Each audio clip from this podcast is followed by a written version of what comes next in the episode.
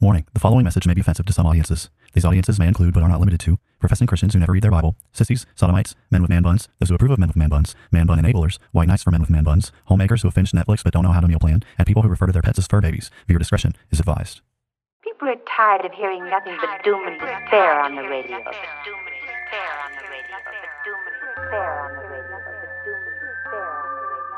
The message of Christianity is that salvation is found in Christ alone, and any who reject Christ therefore forfeit any hope of salvation, any hope of heaven.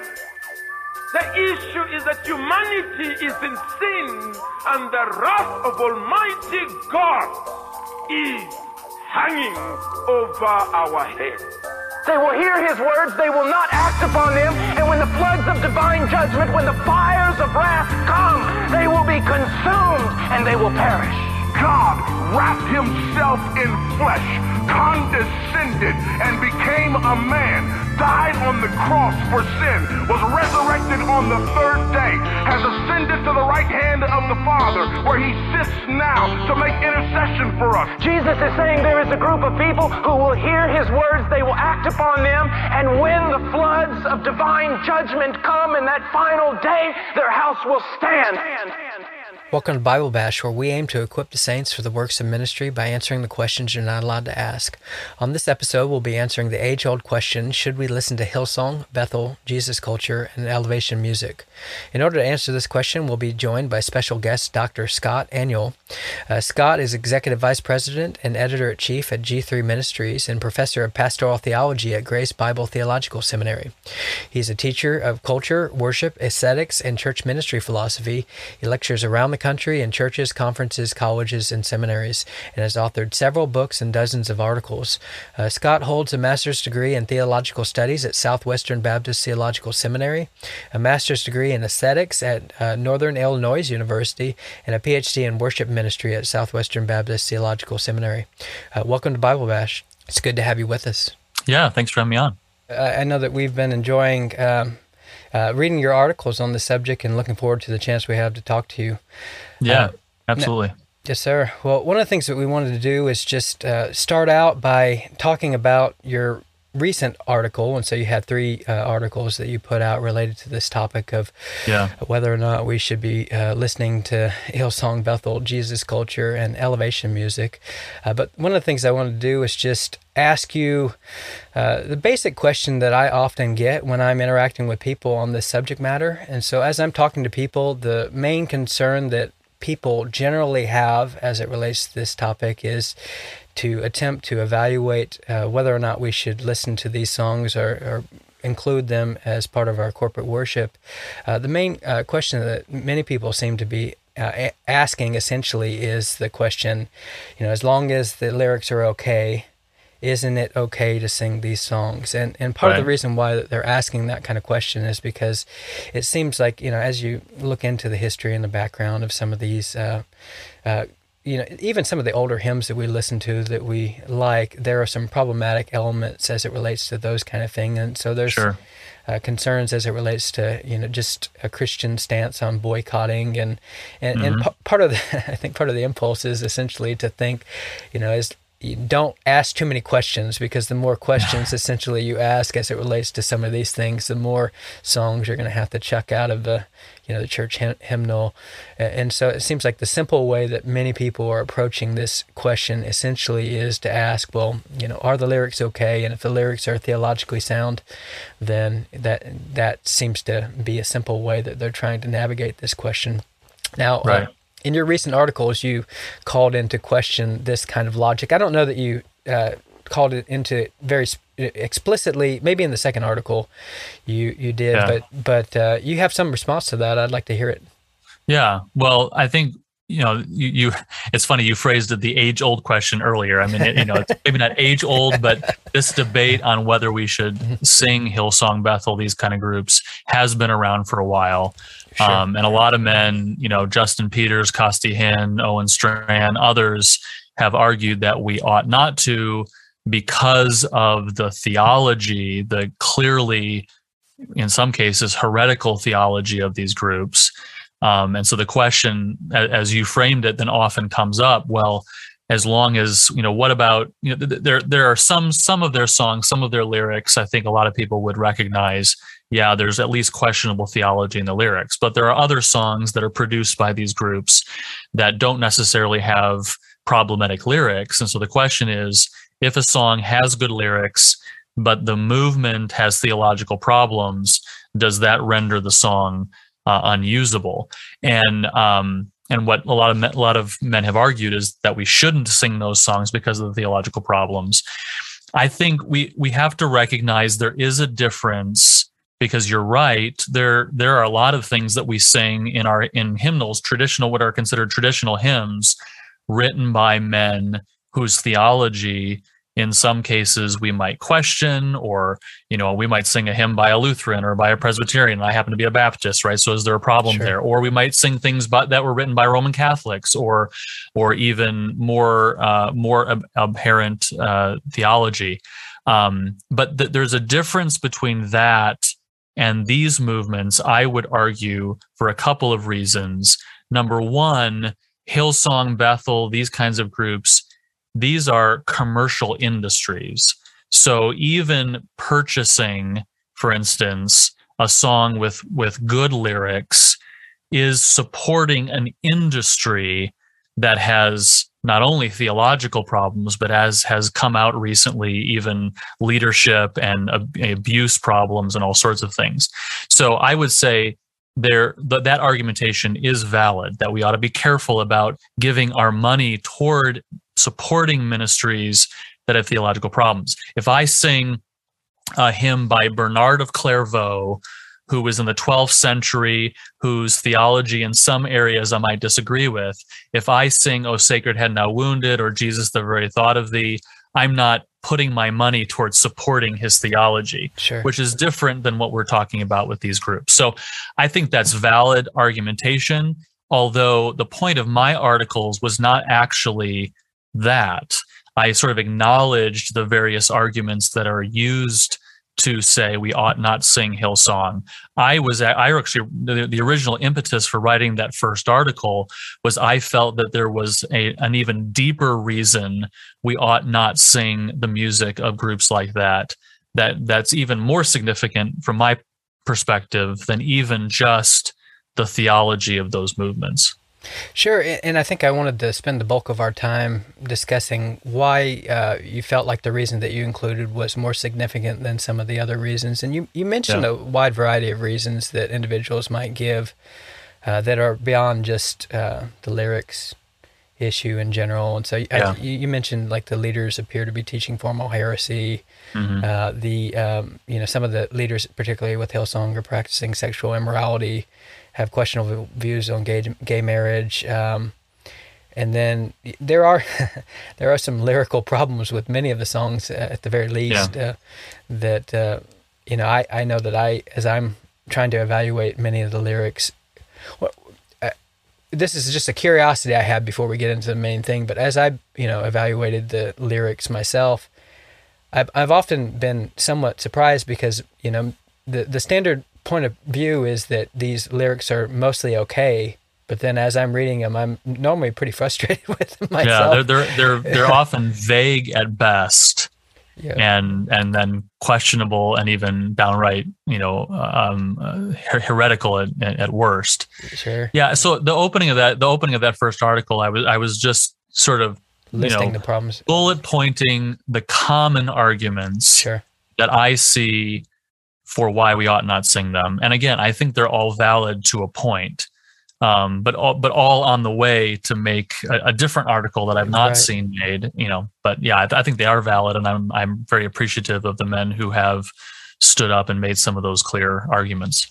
Sure. Now, I think um, with with those other arguments that you mentioned, you know, as you as you try to cycle through a lot of those arguments, um, I'll, I'll just tell you my response to you know how I was interacting with it myself. You know, with a lot of the uh, the other arguments, the traditional, I would say, the ones that are common, the ones that you mentioned. It, I, yeah. I, you know, as I'm thinking through the Bible and I'm thinking through what the what the Bible says about various things, like you, you think about financially supporting false teachers, and you can just right. go to First John and you can you know, think through issues related to not even greeting a, you know, a false teacher Yeah, or inviting right. them in for hospitality. And those seem to be like clear passages that would apply to that kind of scenario or, you know, have, you know, mark and avoid those who are teaching, you know, heterodox views and those Right. like we have pa- clear passages like that or even as it relates to you know the idea of um, the, the sexual immorality that's practiced by the leaders you have passages that you can go to that that uh, come to my mind very clearly but then uh, you, Yeah. the, the route you went is essentially you said the main uh, let me see if i can quote you here you said all these are legitimate reasons to stop singing music from these group uh, but then you said these are not the most important reason you should stop. Uh, the big, biggest reason you should stop singing songs from Hill, Hillsong, Bethel, Jesus Culture, and Elevation is that their music embodies a false theology of worship. Now, uh, I, I thought that that was curious because, um, you know, some of the things that you mentioned in this article, I've thought through in different areas. Uh, You know, as it relates to just the appropriateness of singing. You know, I don't know if you want to step on this anthill or not, but the appropriateness of. Uh, I'm not know, afraid of stepping on anthills. okay. of singing, you know, rap music in a worship service or something Yeah. like that. I've thought through some of these things that relates to that, or yeah, you, you know, just um, uh, musical genre obviously means something and it's communicating right. something. But then, you know, as you, you applied it, uh, you applied it very specifically to Hillsong and Bethel and Jesus culture, and I thought I thought it was very interesting. And so, uh, but my question, basically, the first question I wanted to ask you related to this was why why do you think that um, the uh, the biggest reason you should stop singing these songs is the fact that they're embodying a false theology of worship. So maybe you can well because.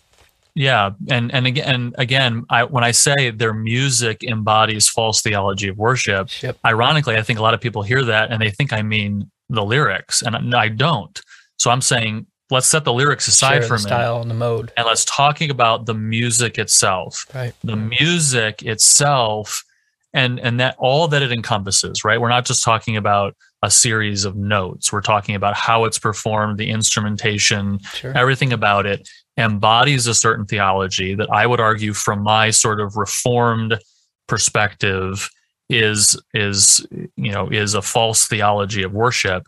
The reason that's the bigger reason is because it applies across the board.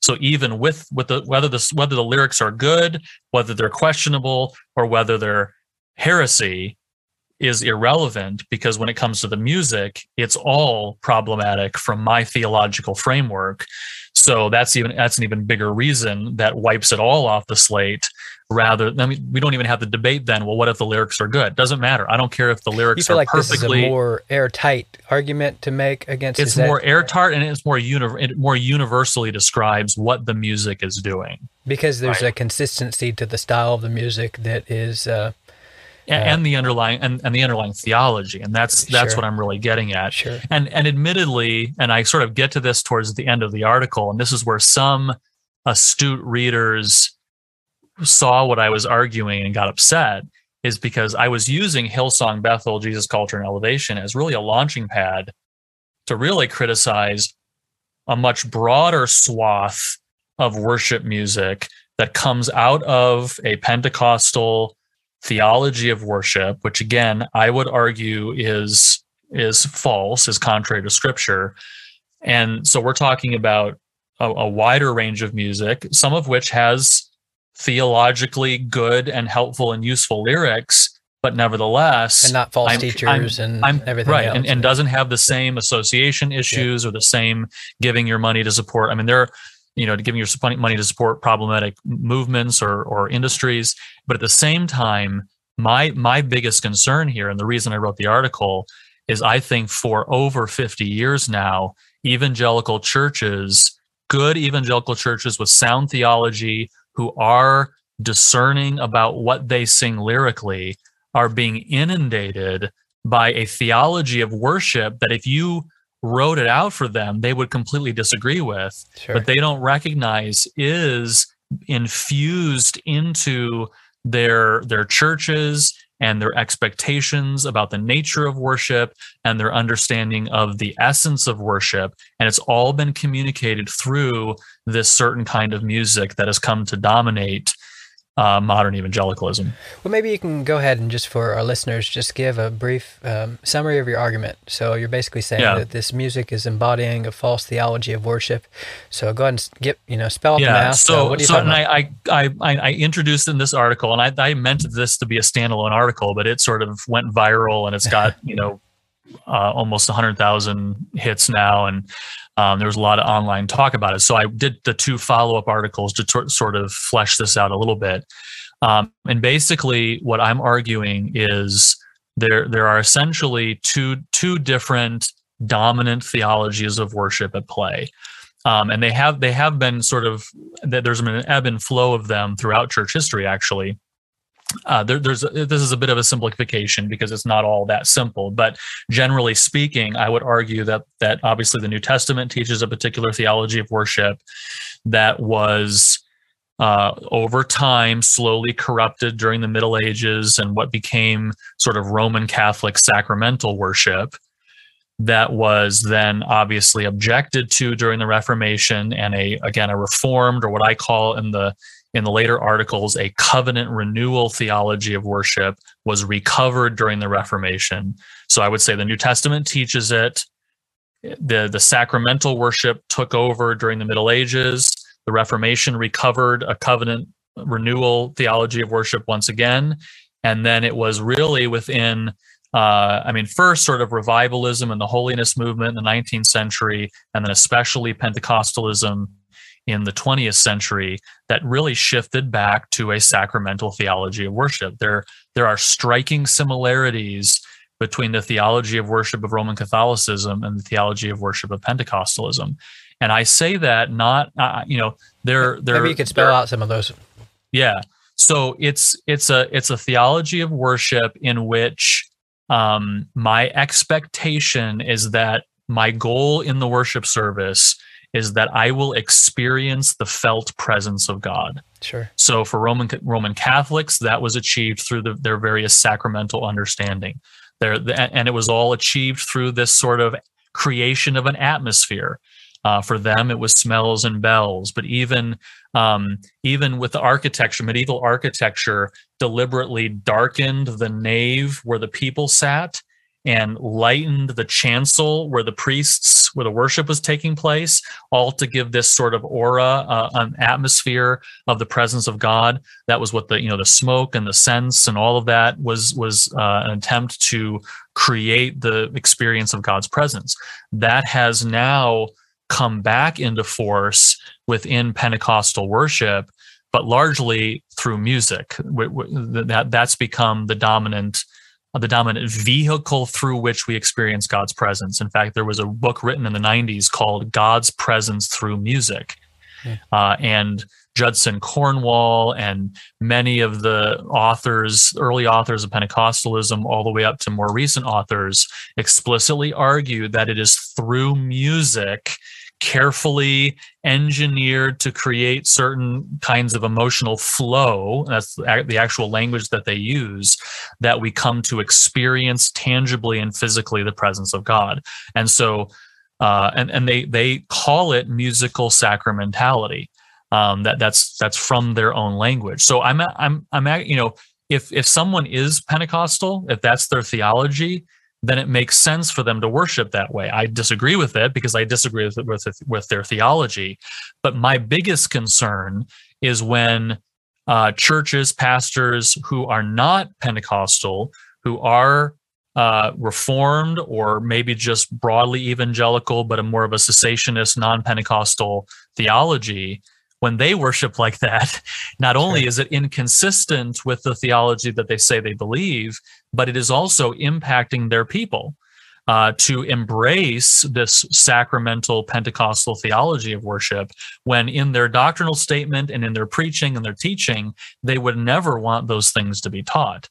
But again, and this is this is another reason I say this is the biggest reason you should stop singing it because it's this subtle influence that that has that has impacted our churches for now over 50 years and a lot of pastors don't recognize it Well, one of the things that's amazing about that kind of discussion in general is that, you know, as you think about, um, that the very charismatic question that you're bringing up, uh, it's like it's indisputable. Like to look around the evangelical church today and to see how uh, charismatic you know Yeah. these traditional non-charismatic denominations actually have become Right. and it's not shocking to know like how it's happened i mean it's obviously happened because of the worship music you know Right. and, and, Right. and the worship music is obviously you know what is being played on your standard christian radio and i mean your standard christian radio stations today are essentially you know name it claim it prosperity uh, Right. kind of Yeah. radio stations and Yeah. it's just embarrassing i mean it, it's one of the things it's one of those things where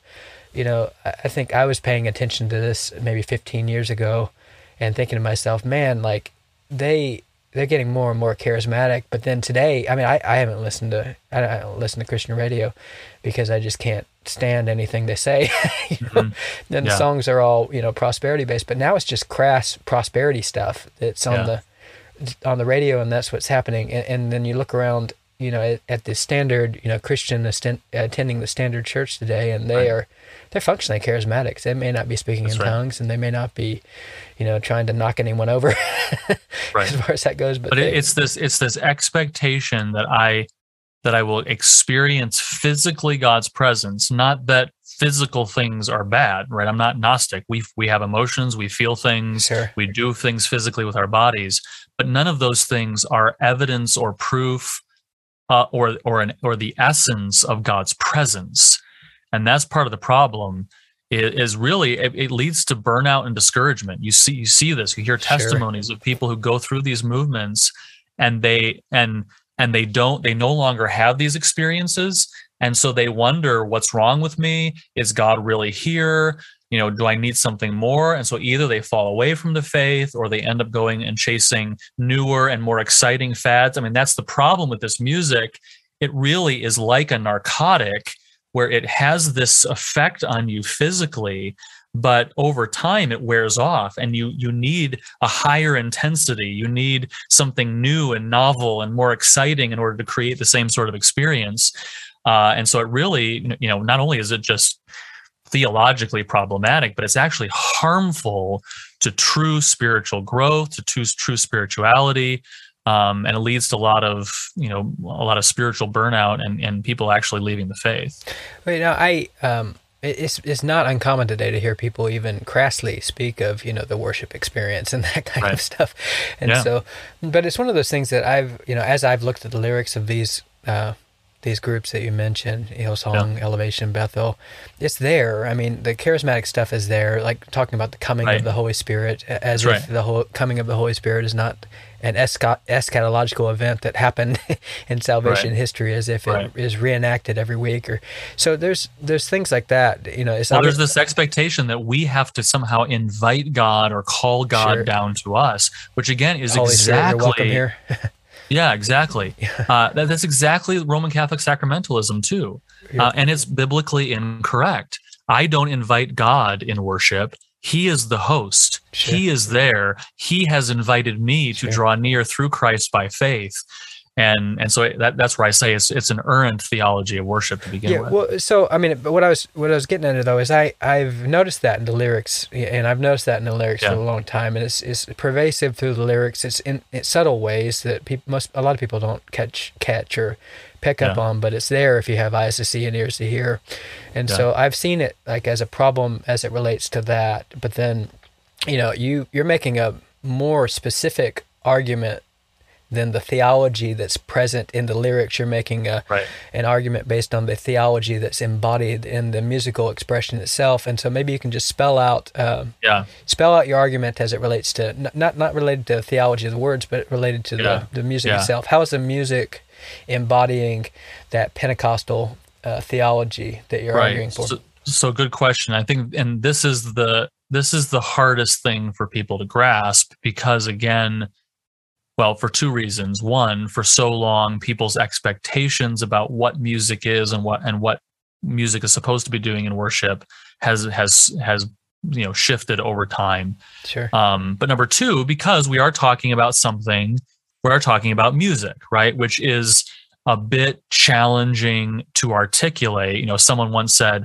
talking about music is like dancing about architecture. Right. right? It's just it it the, the the nature of music itself and how it communicates, how it embodies certain theological uh, uh, ideas or expectations is is challenging to to to articulate because it's music because it's not you know right. if, if it if it could easily be put into words we wouldn't need music but what i try to articulate in i think the third article well the second article too but uh, particularly the third article is that historically christians and not just christians really all western thinkers prior to the enlightenment understood that there was generally two kinds of music there was a music that um, that bypasses the mind and just works people up into an emotional frenzy. Okay. Uh, and then there is a there is a music that is more ordered, more modest, you might say, that that more carefully supports contemplation, reflection, um, and expression of noble affections for a particular truth. And universally, Christians avoided that first kind of music. That was the kind of music that pagans used. Uh, it, it, it's, um, it's repetitive. It uh, builds in intensity. There's not a lot of uh, richness to lyrics. Um, it's all about volume and beat and repetitiveness that will sort of work the worshiper up into a, a, a, euphoria, which was the nature, for instance, of, well, it was the nature of pagan worship during the Old Testament. You see examples of this, like with Elijah and the prophets of Baal.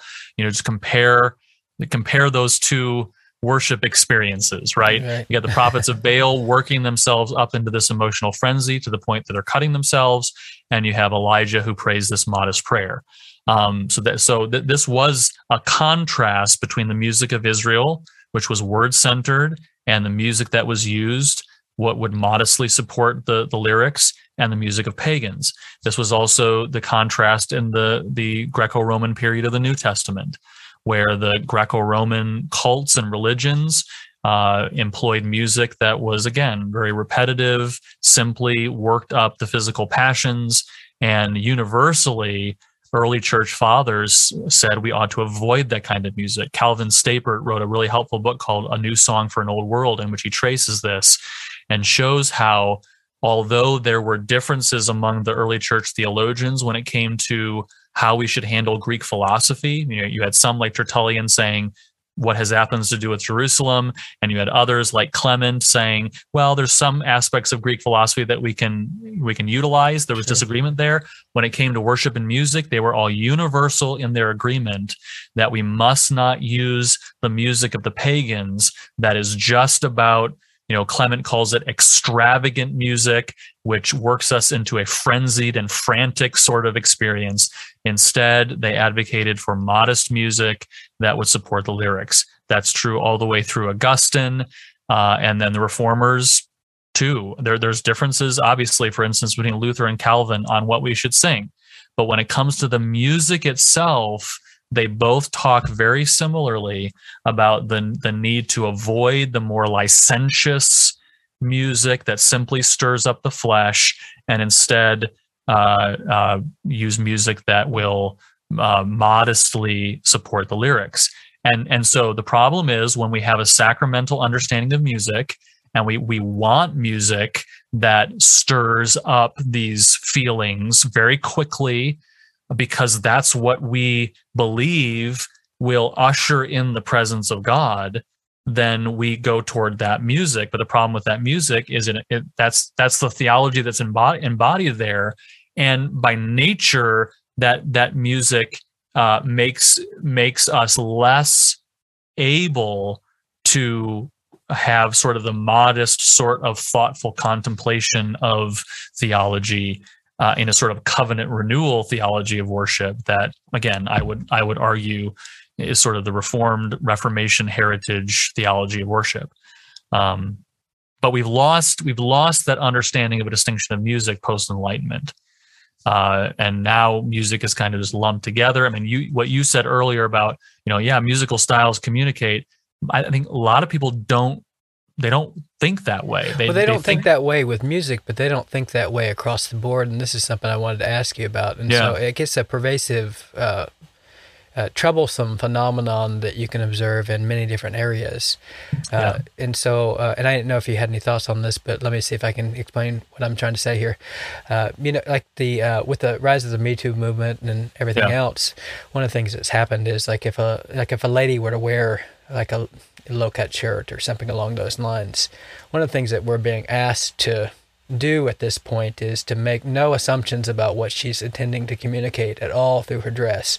Uh, and so like you have to but that's that's the way it is across the board with every right. single um, you know form of expression that's beyond that's right. just culture and arts yeah yes and so like uh so what, what I'm curious about is like, you know, why do you think that is across the board? This isn't just a problem with music. That this yeah. is a problem across the board where we're basically there's this demand, there's a pervasive society-wide demand that we basically have to ignore all forms of communication. Right beyond. It's just about the intention of the individual. Well, and I mean, yeah. certainly, you know, probably some of it's related to postmodernism in general. And well, that's exactly how I was going to answer. Okay. It's, a, it's, a, it's, a, relativism. It's an individualism. Okay. Uh, that has per, that has pervaded, and uh, and so it's it's just this whatever you know whatever my intention is that's all that matters defined. you can't judge right and and but this is a good point to raise and i'm glad you raised it because you know uh I, I when we're talking about musical communication, or like you said, the you know dress or facial expressions sure. or vocal inflection or cultural expression, uh, we're not talking about intention, right? Is, is it possible that someone could intend to communicate one thing and actually communicate something else? And actually, yeah, it happens all the time, right? It happens all the time. Right. Um, and I, the example I often use to try to help explain music, music is just is just a step above how we communicate through natural vocal inflection, right? We communicate through through our our, our, our vocal inflection through through our volume, through our pitch, through our the, the duration of our speech. It all communicates facial something. Expressions. So facial expressions. So you know, for example, um, example I, I use often with my students is if you if you were to ask me, you know, how are you doing? And I were to answer with the word F I N E, right. well, I can communicate a lot of different things with just my tone of voice. I could say fine, or I could say fine, or I could say fine. You know, same word, same lyrical content, but the musical expression of my voice communicated three very different messages. And it's possible, you know, often I intend to communicate that, right? But sometimes, or any any any husband knows this. Sure. I might come home after a long day of work. My wife might ask me how the day went.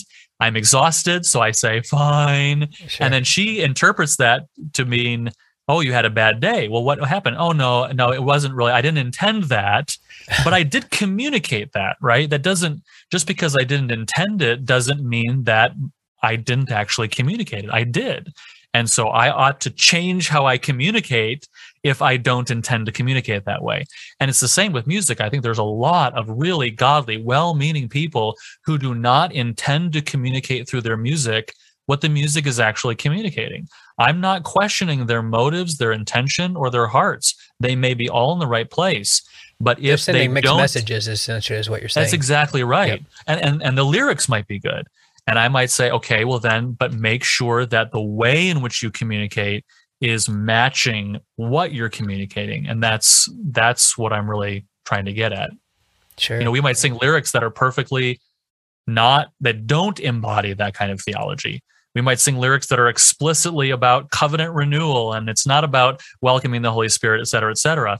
But our music can actually contradict the lyrics. And I would argue in the long run, the music is more powerfully potent. The music is going to impact people more strongly. People don't go home. Then the sermon, you mean? Is that what you're trying to say? Or even the lyrics of the hymn. Oh, the, uh, lyric, oh, the mu- music over the lyrics. Okay. Right, okay. right. They're, that's going to impact them. Not, I'm not saying at all that but preaching and lyrics are not important. They absolutely are, and they do influence and and are very important. But the music does affect us as well.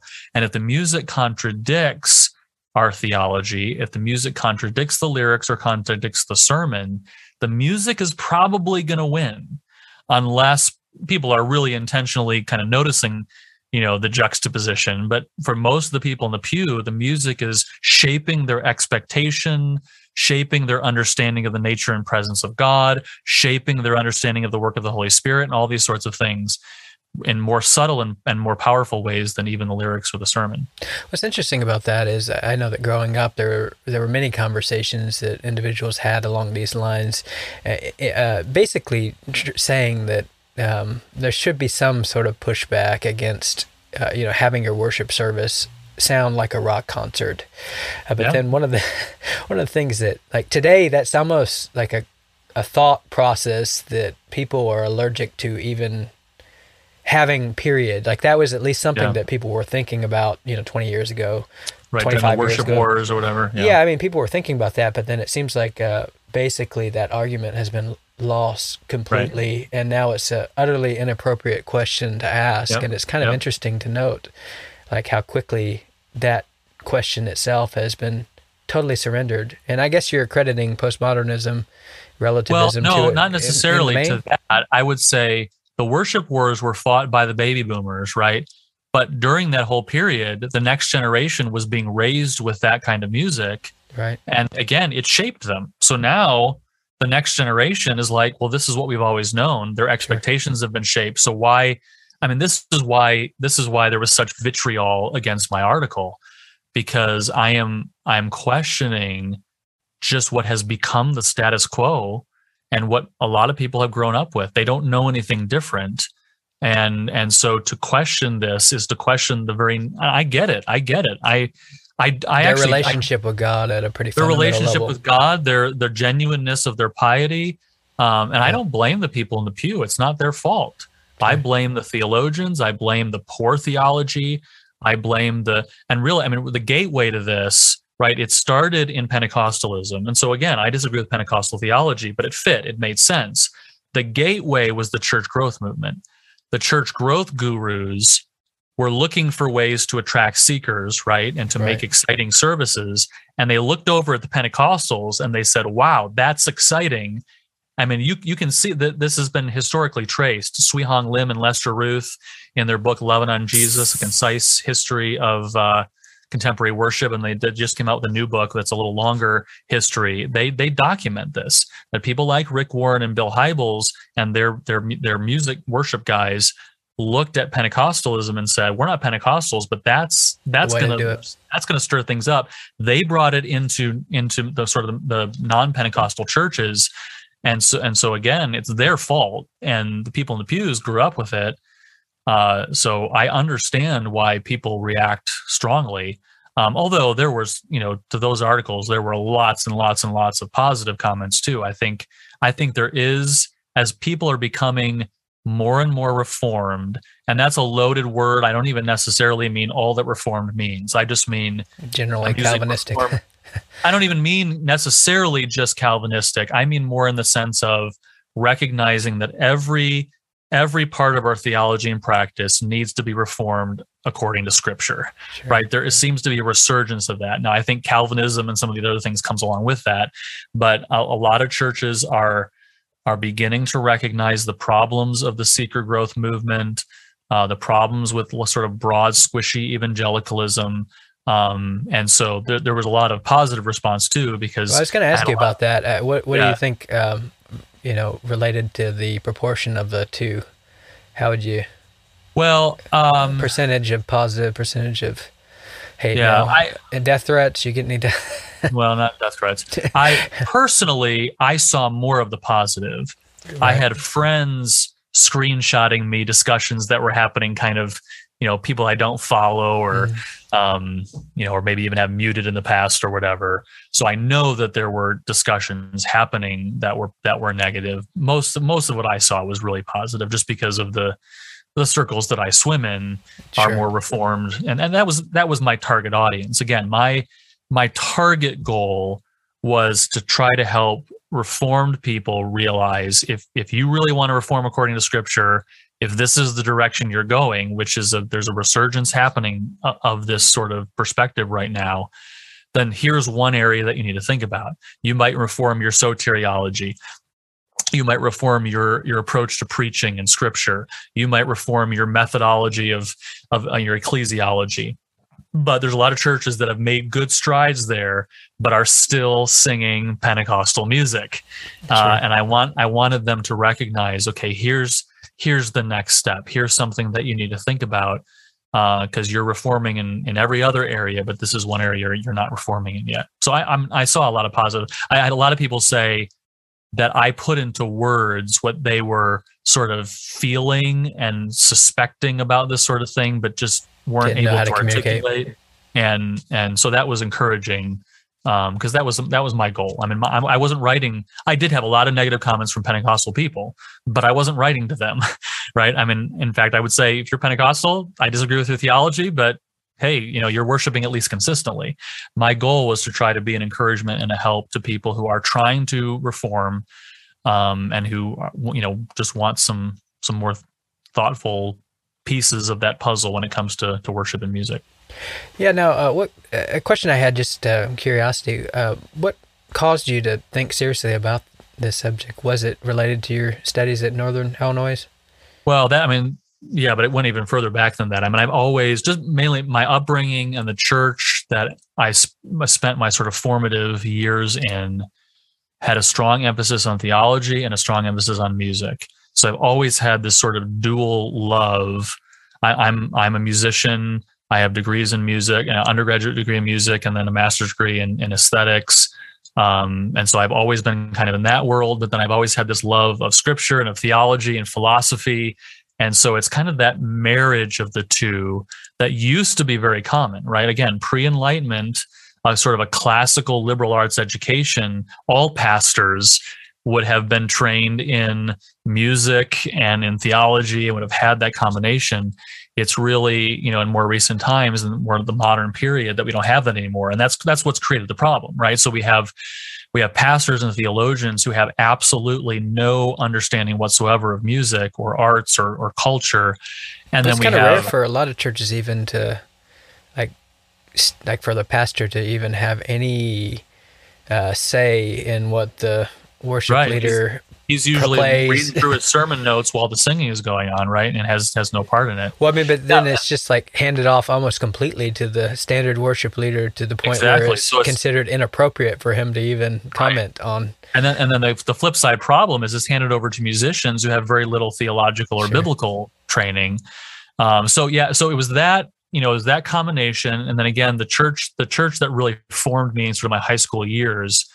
My pastor had a strong emphasis on this so I, you know, I remember I went to a Christian school. I remember my 10th or 11th grade writing a paper on philosophy of music. I mean, it just interested me all the way back then. So, I mean, that started it. And then, you know, I, I began to, you know, train for ministry and, and then jumped into a church and, and then just continued to teach and write and, and began to write books and, and that sort of thing.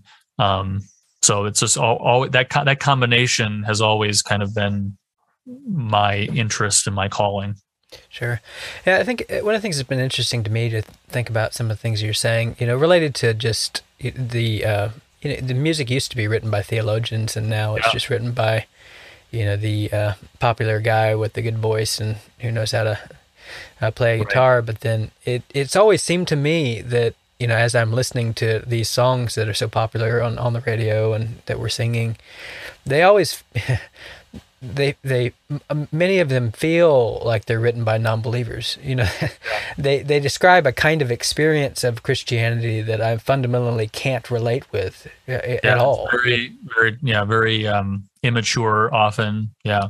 And not only did i mean it it used it used to be very very rare for one individual to write both the lyrics and the music. Right. there are exceptions. Martin luther did write some tunes. There are a couple exceptions, but usually, like you said, a theologian pastor would write theologically rich lyrics, and then a mus- a well trained musician would write the music. Often, musicians who also had good theological training. When you think about someone like Johann Sebastian Bach, you know, one of the greatest, if not the greatest composers of all time, uh, was very theologically astute. I mean, he had to pass a theological basically ordination council in order to be the chief musician of the church in uh, where he served, and um, you know he very clearly had that theological acumen. But rarely did one rarely rarely is there one person who can do both. You know, the great hymn writers of old didn't write the music.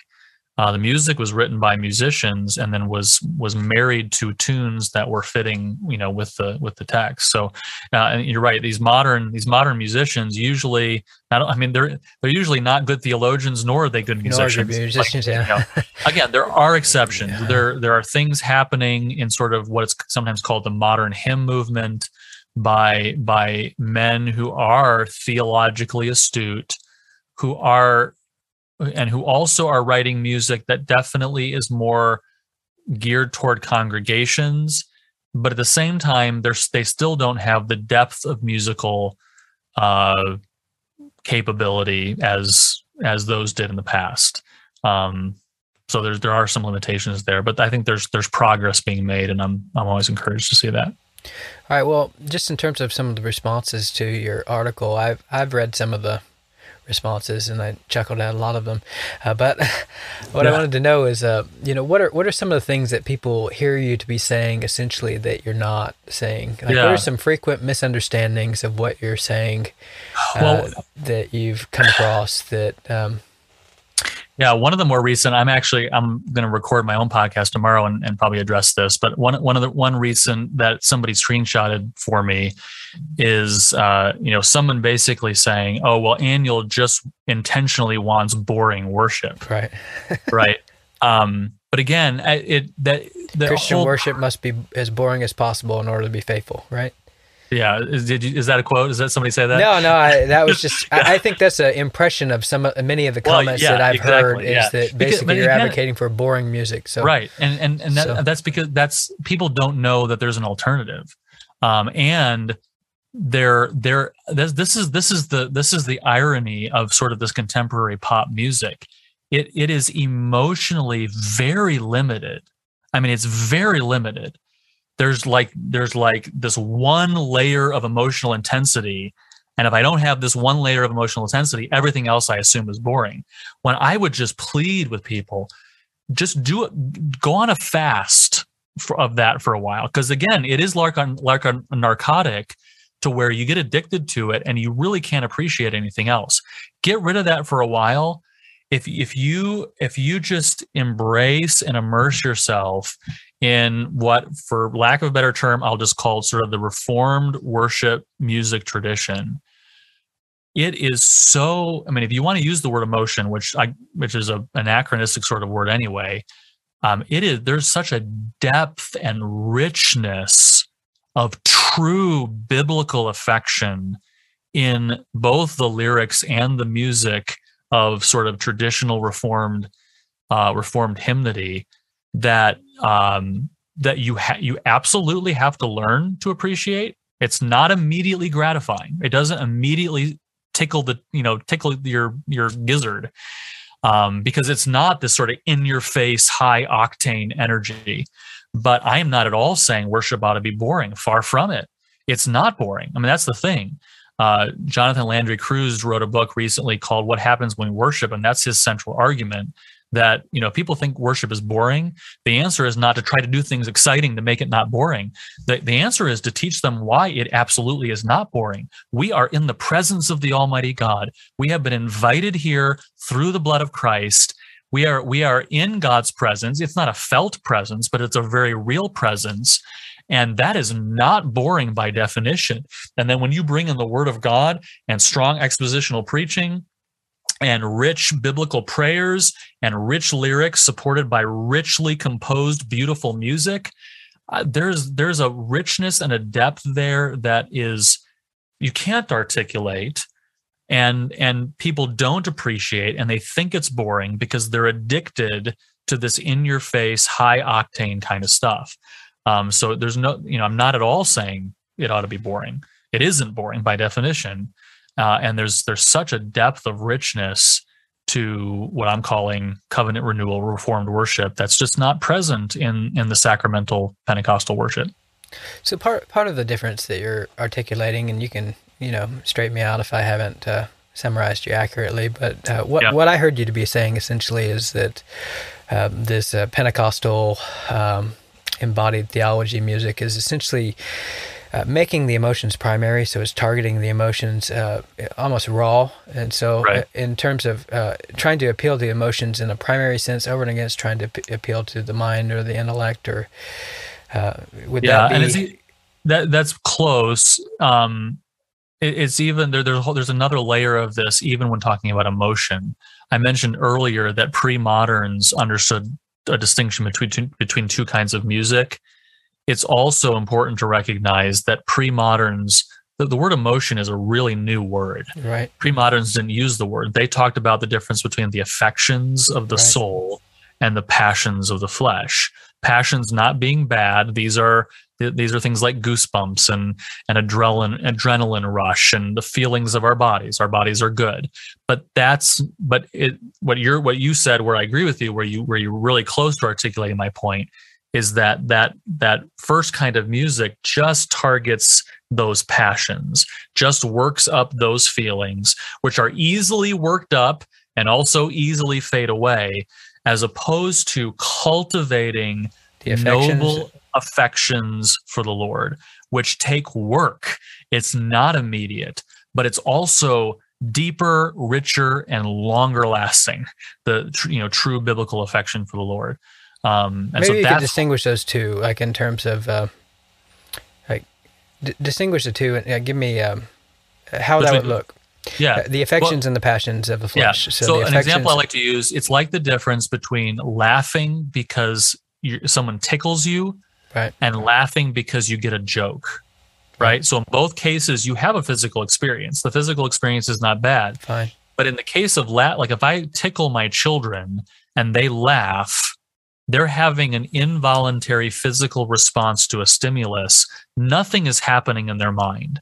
It's not as if my three year old is thinking, my father is tickling me, therefore I will laugh. It, it's involuntary, right? Well, it's like so. Yeah, I mean, when you're um, like with your standard, you know, worship service, Right. uh, if you want to put put it that way, uh, your standard service that you have there. I mean, typically it's it, you know it's been a joke for many years that everyone feels like close to God at the, you know, at the specific part of Right. the. Uh, It- it- it's Yeah. engineered to do that. Right. That's the thing. Right. So everyone, you people know, people think it's it's ahead. yeah sorry people think it's all about spontaneity, but it is carefully engineered. And you and you read these It's guys. a plan. Like it's a you know.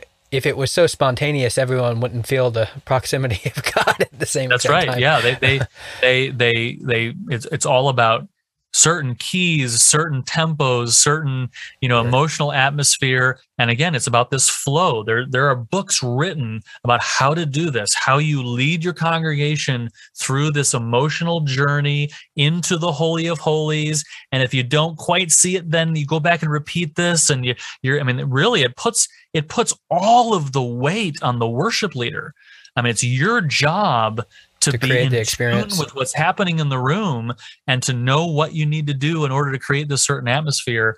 Uh, and it, it- but it's but it's all engineered. And in fact, and there you know, there's this documentary that just came out in Discovery about Hillsong, and I haven't seen it, but somebody watched the first episode and and sent me a quote. Somebody actually says this where you know, is what you're feeling actually God, or is it the carefully engineered chord progression that was Right. designed to do that? Right. Well, that's exactly the point. It is designed to do that, and it does it very well. These people know what they're doing. Yep.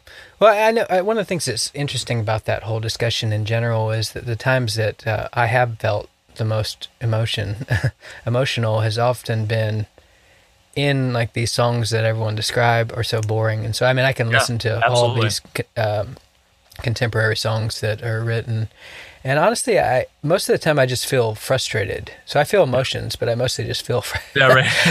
I feel frustrated. Uh, yeah. That. Uh, uh, again, emotions are not bad, and we Yeah. experience emotions. Our bodies are good, but I think a lot of people expect music to do what what is the Holy Spirit's role, right? Right. I want to be moved by the Holy Spirit through the Word, and music helps to give language to that.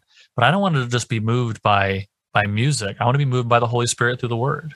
Well, and, and that's, but every single time, so, so like the difference is for me, so as I'm listening to, you know, a lot of the older hymns, or if I'm listening to newer hymns, like the, wh- what actually, what actually, you know, stirs my affections, to put it that way, is that Yeah. when I, I see something in the words that reminds me of something in the Bible.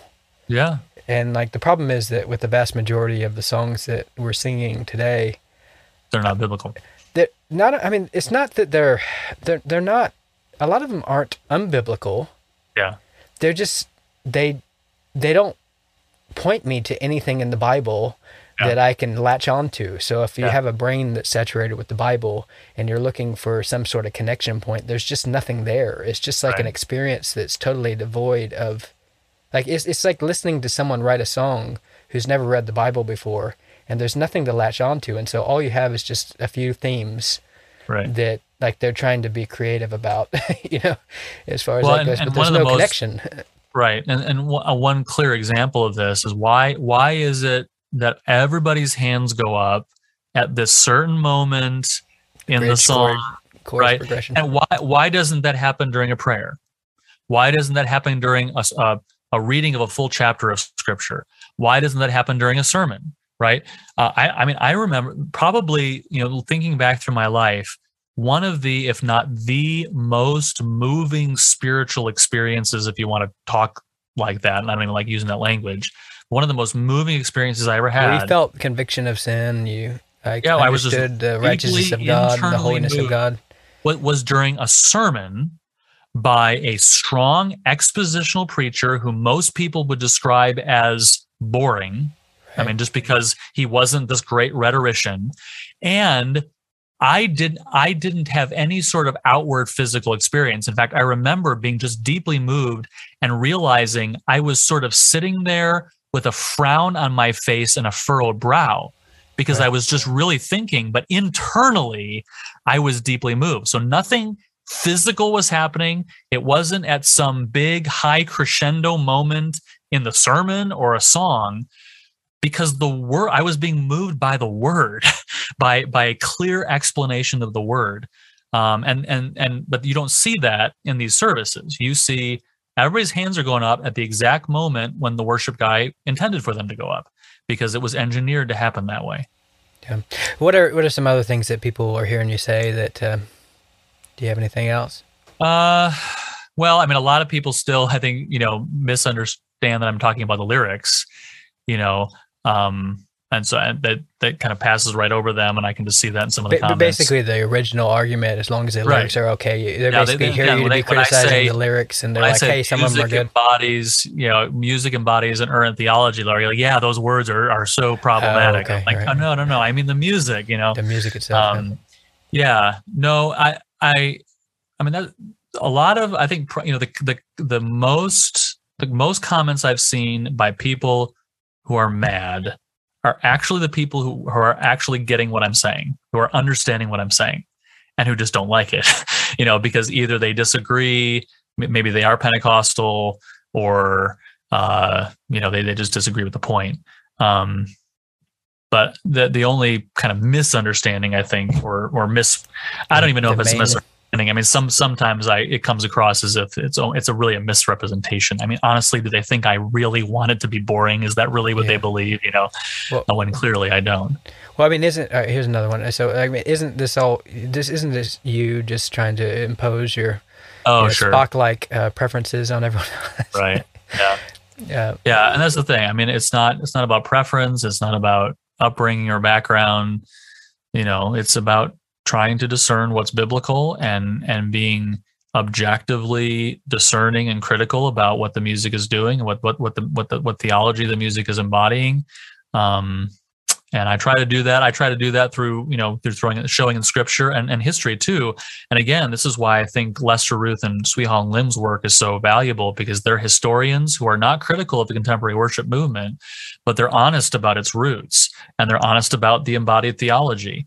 And they explicitly say that the contemporary praise and worship movement as it exists today came from Pentecostalism and church growth methodology. That's where it came from. And that's what it embodies. And again, they're not being critical, they're just being honest.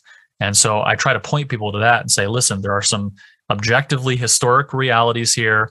There are some objective biblical and theological realities here.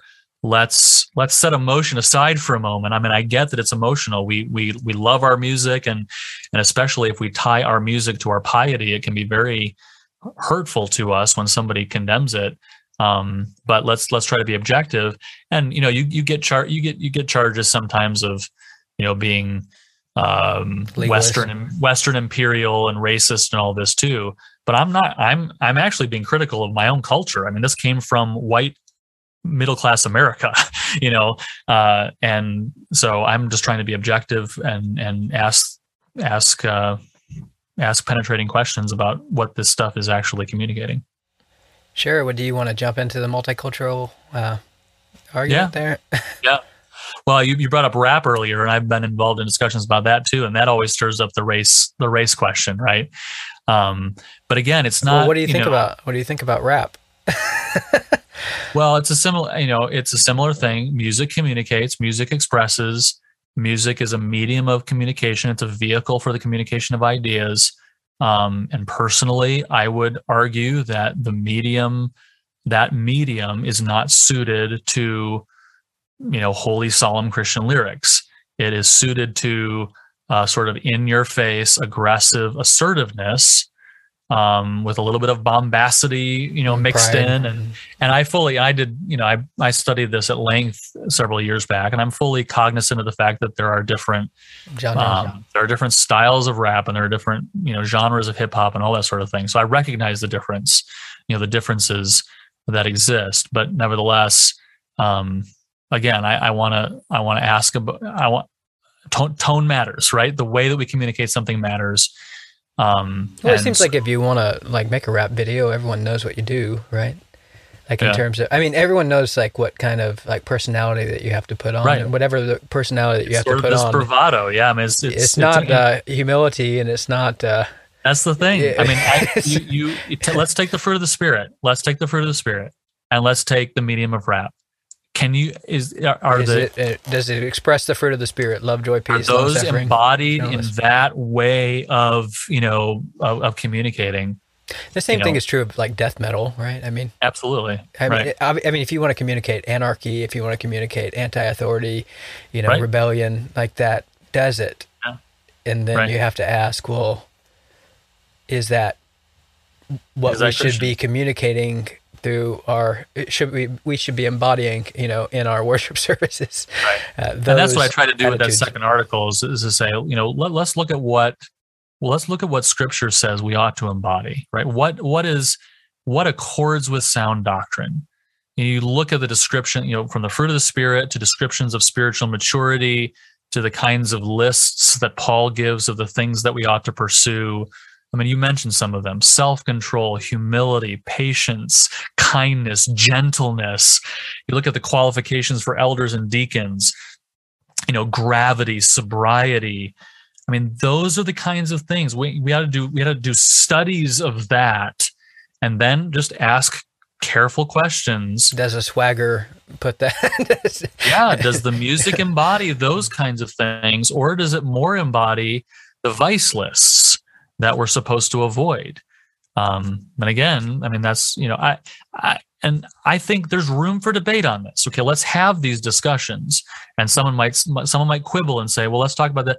I'm, I, I love that kind of discussion. I, I think we ought to have those kinds of sharpening discussions. The problem is most people are unwilling to have the conversation. They just shut you off and say, nope, it doesn't communicate anything. You're just a legalist. You're just a racist. You know, they sort of play that that trump card um, and and are not even willing to engage in a conversation. I, my my goal in life is not to get everybody to cross their T's and dot their I's just like I do you know, I I I, I want to have the humility to say I could be wrong in some of my applications, and I I appreciate people who disagree and who will engage me. Um, and, you know, but my my concern is let's understand what we're talking about. Let's understand the nature of culture and of music and of worship, and let's try to be consistent and let's have careful conversations to make sure that what we are doing in practice actually accords with what we believe. That's my underlying concern. What's interesting about that, though, is I think the standard way that people engage with that kind of discussion is to try to point to you know where the line transitions you know you know Right. point to the hard cases and then if you can you know narrow you you basically try to ask the person to define the exact point in which this thing becomes unbiblical and if they can't give you an exact answer then you dismiss the whole project but then it's just like hey like that isn't the way that life works i mean when someone is being like seductive you know what like that's Where's the everyone line? yeah, Yeah. where's the line i don't know you know i don't know where the Well, it's like that. It's like yeah. that famous Supreme Court case where the they were talking about like what pornography is, and one justice said something like, "I don't know how to define it, but I know it when I see it." sure Right. So, so yeah, I think you're exactly right. We try to we try to define the line, and I'll be the first to say that line is blurry. I don't, you know, it's not. It's not. surely like if you can't think of an extreme example then you're not engaging in good faith like if you can't Right. if you can't point to one example of how this could possibly work in a Yeah. worship service then like forgive me if i don't take you very serious right Yeah. Right. like yeah. so you have to have like because you're you're not even trying at that point you're just you're being obtuse and you're trying to basically be destructive and that and that's what I think uh, uh, frustrate a lot of people too. Is I I really try not to give a lot of specific examples. Um, you know, of this particular style or this instrumentation or this group or this album or this or that. You know, because I, mean, for, I do that for a number of reasons. Number one, because I- there, you know, I want to give I want to give some room for growth and disagreement and discussion in terms of particular application. Um, but also because I know, you know, the minute you say someone's favorite group, then they shut shut you off and don't listen to anything else. You know, um, but I, I really I try to stay in terms of principle, in terms of theology, in terms of the overarching ideas, and then let's let's wrestle through the applications, and we might come to different conclusions on some specifics. We might draw lines differently. Let's that doesn't mean we're all right. Doesn't mean it's it's relative. Doesn't mean it's neutral. It just means we we you know we're fallible, and we we ought to we ought to have iron sharpening iron kinds of discussions to help one another make you know make god pleasing decisions when it comes to all things in life not only just worship music Well, what are, what are some reasons why you think that this is so offensive to so many people? Because I, it, in some sense, this is like a discussion that I have a hard time understanding, like how it can be. Like, I mean, I, I'm I'm the kind of person, you know, if I'm working out or whatever, I I may listen to First John in Greek or something like that as I'm working. like I'm I'm just that kind of person. I just you know I I spend my days listening to a sermon, the Bible, you know, three Yeah. times speed or something like that. I'm I'm I'm that I'm oriented in that kind of way to where like music for me is just not this um yeah you you, you seem more of a, like a music lover than me in general Yeah. like and I, I'm I don't know that I'm oriented that way I'm more of a computer kind of personality in Yeah. general so but then for me it's kind of like I can like you know I could listen to any type of music and I don't have these strong preferences I'm more just you know I've been oriented towards the the theology behind it and Right. and you know for me that's that's enough not even talking about how the the discussion you're having which i think is there's um that's a significant piece of the puzzle that we're not talking about but Yeah. for, for me just with the lyrics themselves it's just one of those things where i find myself so routinely frustrated by you know h- how often we're talking about brokenness and how often we're talking about um, you, you know just uh, uh, ushering in uh, the presence of God into our, our music and you know just there's just so many things that come up over and over and over again that are just routinely kind of banging my head against the wall but then Yeah. like to me it's like this like this kind of discussion it, it's like I I'm not looking for anything in the music like I'm not looking for an experience in the music anyways.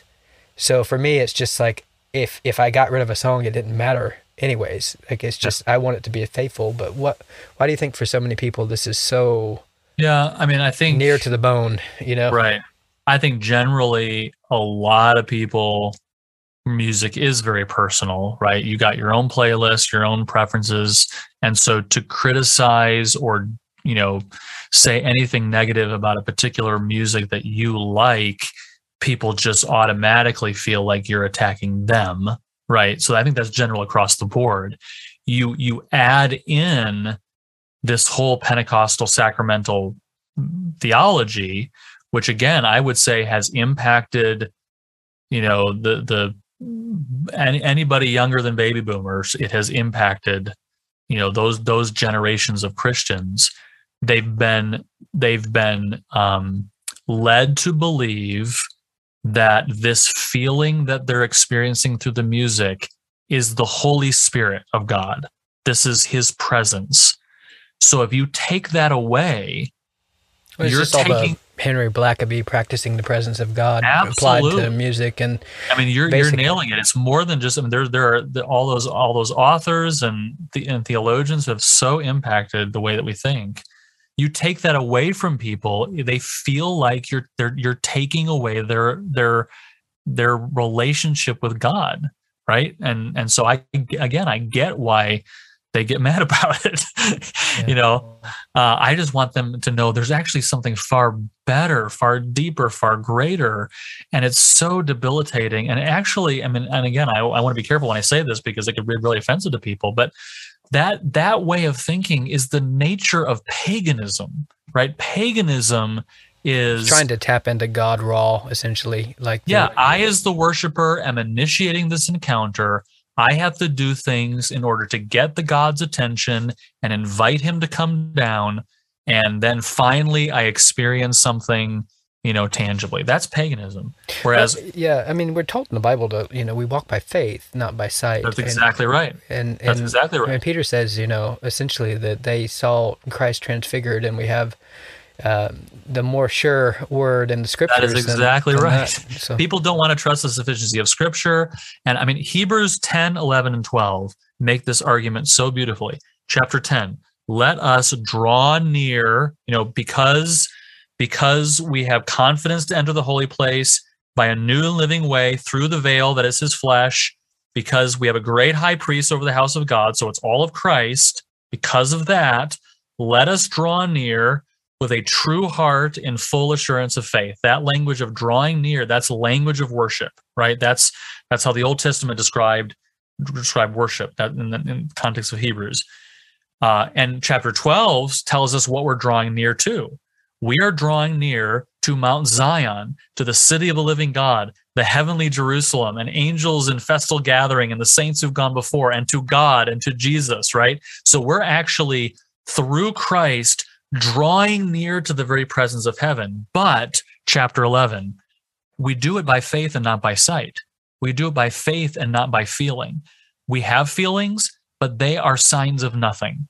We, we don't depend on anything tangible, physical, physical, or visible to give us confidence that we are actually drawing near to the presence of God. How do you know that you've worshiped? I make this argument in one of my recent books, Biblical Foundations of Christian Worship. How do you know you've worshiped? I mean, you ask that question, that tells you everything you need to know about someone's theology. You should be able to answer, How do you know you've worshiped? I know that I've worshiped because I have drawn near to God through Christ by faith with a sincere heart. right. Period. I don't care what kind of feelings you have. You may have high feelings one week, you might have no feelings one week. Again, Jonathan Edwards called those signs of nothing. They're not bad or good. I know I've worshiped because I have come through the blood of Christ with sincere uh, a sincere heart, ready to hear the word of God, ready to respond with praise, adoration, confession, thanksgiving, and commitment. I have communed with God. There's nothing tangible to prove that other than my faith in what God has promised. I think Jerry, Jerry Bridges had a quote uh, that a definition of faith he he um, gave before died, but I think he's, he essentially said that faith is not a passive state of mind, but a vigorous act of the soul whereby we choose to lay hold, hold of the promises promises of God, uh, despite our ever changing moods. Yeah, well, that's great. Yeah. But then I think that there's something uh, I, I guess you know about the there certainly is you know as I've counseled individuals I've counseled individuals from mega churches and it, it is all about this experience and and you know it's tied to basically a second blessing theology of sanctification Right. That's where it started. yeah, essentially. Now, one of the things that's amazing to me about this kind of discussion in general is that it just has always seemed obvious to me that if you let, like, if you let the charismatics lead lead you in worship or model uh, worship for you, that there's there has to be some something like um, s- something that you're going to pick some baggage there that's going to be Yeah. left over. But then it seems strange that no one. uh, It seems to be strange that we're unwilling to, you know, even conceive of the reality that perhaps there is some in Right. general as it relates to this discussion. Yeah, Uh, again, because we're just we're just blind to this idea that that uh, of, of embodied theology, right? That's that's our problem. We think you know we can have we can have somebody who ha- who's charismatic, and we can have him lead the worship. We're not having him preach about the Holy Spirit. We're not having him teach about his view of the sign gifts. So certainly he's not teaching theology we disagree with. Not recognizing that the way that he leads, the way that you know the expectations that he has are embodied in that whole you know in that whole service that he's that he's that he's led and it is impacting us even though we don't recognize it All right, let me ask you this qu- uh, question, like related to clarification about your basic argument in general. yeah Now, um, basically, uh, the two the distinctions you made were would be uh, trying to appeal to m- maybe explain them to me one more time the, to the uh, the affections over and against the uh, passions. Is that what you're, you're saying? yeah. The bodily passions. yeah All right. So, is any appeal to the bodily passions at all through music music wrong? So, like in terms of um, like obviously music affects us. You, you, you maybe think in ter- maybe you can think in terms of uh, the example of Saul and David playing the harp for him, or something along those lines. Like uh, Yeah. like music obviously has a effect on us. Now, right but even there and this is a good example Yep.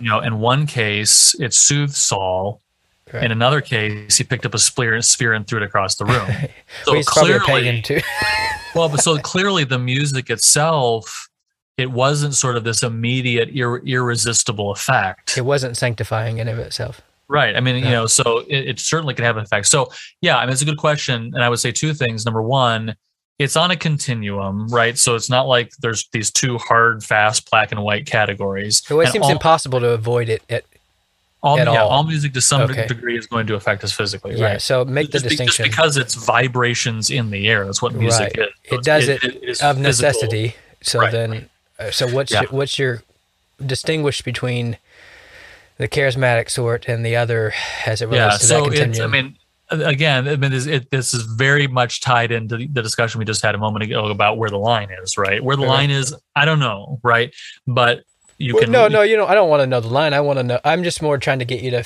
uh, pa- paint the like. Uh, Yeah, how exactly. do you tell So- the difference? Yeah. right so so the the mu- it, music that is just immediately stimulating and gra- and and and um and and gratifying it just it picks you up and it moves you without any thought or you know intentionality or engagement um, I mean, it would do that to a child who doesn't even understand the lyrics. It would do that to a pagan. I mean, that's Would that the be foregrounding the foregrounding uh, like an issue of what you foreground? Uh, I mean, it, no, it's it's it's it's the it's the it's the effect of the music and the performance itself that that just stimulates the visceral uh the visceral impulses very quickly and almost almost irresistibly without any you know without i mean it sort of bypasses the mind. Um and and i you know you asked your initial question was is that always wrong? And i would say no it's not always wrong. Uh there's a place for just shutting my mind off and relaxing. You know turning on some music and letting it soothe me or or whatever but not in worship i mean that's not the time to turn off my mind right not in spiritual matters and and uh and never as a um with this sort of expectation that it's that it is the presence of God, that it is is, is the experience of God, right? So, so how do I identify? Uh, the question then is though, how do I identify when that's happening? Is it like if I'm feeling my uh, bodily passion stirred by the music raw? Is it what? what how do I identify when when we've? Uh, Well, I was just from an objective standpoint, it's um uh, it's it's it's this what what you know, again, talking about music is like dancing about ar- architecture sure. you know it's it's um it's this high, high intensity visceral sort of music um that you know by virtue of volume by virtue of the intensity of the rhythm, usually uh, is is the case. Which both of those then usually diminish any sort of harmonic richness or melodic richness to the music. Uh, because it's all about this the sort of intensity of musical import. Um, there, there's a there's a fascinating book. Uh, the um, the, the subtitle is something like the denigration of language and music and why we should like care. Uh, um, who's the guy who wrote? I forget now his name. And um, doing our own thing is the title of the book, I think but he's a he's an unbeliever but he's talking about the shifts in language and music and he talks about music in particular because what you know what i'm describing here is what has happened to sort of pop music too and he talks about the the the fact that there's this but there's been this shift in pop music to this sort of intensity very driving rhythm um and and a minimization of beautiful melodies and beautiful harmonic richness where that's you know so the opposite then of music that nurtures and cultivates the affections usually is music that has beautiful melody and rich harmony which is not immediately stimulating right? You actually have to engage in a little bit of contemplation sure, or you have sure. to give attention to the music in order to appreciate it right? With this, with this music the passionate music it it can just be on in the background and it's impacting you right? You're feeling the vibrations. I mean you a car pulls up next to you playing this music and your whole your whole car moves right? Whereas music that you know is more modest or more um more targets the spirit and the affections you have to actually pay attention to it for it to have any impact. You actually have to you know give it some attention. Um, and it's not immediate. You have to learn to appreciate it right? Which is why people often think that that kind of music is boring because you can't just turn it on shut your mind off and feel something you actually have to listen to the lyrics. And even if it doesn't have lyrics you actually have to listen to the music and over time learn to appreciate the richness of it. So you know the, this music over here the the music that targets the affections and that uh, carefully and modestly supports you know rich theological lyrics takes work to to actually appreciate takes work to have the kind of I- impact on you whereas music that's more about just stimulating the raw passions you don't have to appreciate it at all. Uh, it, it's it's going to affect you just by virtue of the physics uh, uh, of the the vibrations you know in the air uh, this the the sweep sweepingness of the music itself and and all of that. So I, I like to think of it you know the different music that music that picks you up and carries you right involuntarily as opposed to music that you use to express the affections of your heart that have been moved by the Holy Spirit through the Word, right? And those are two two very different kinds of musical experiences.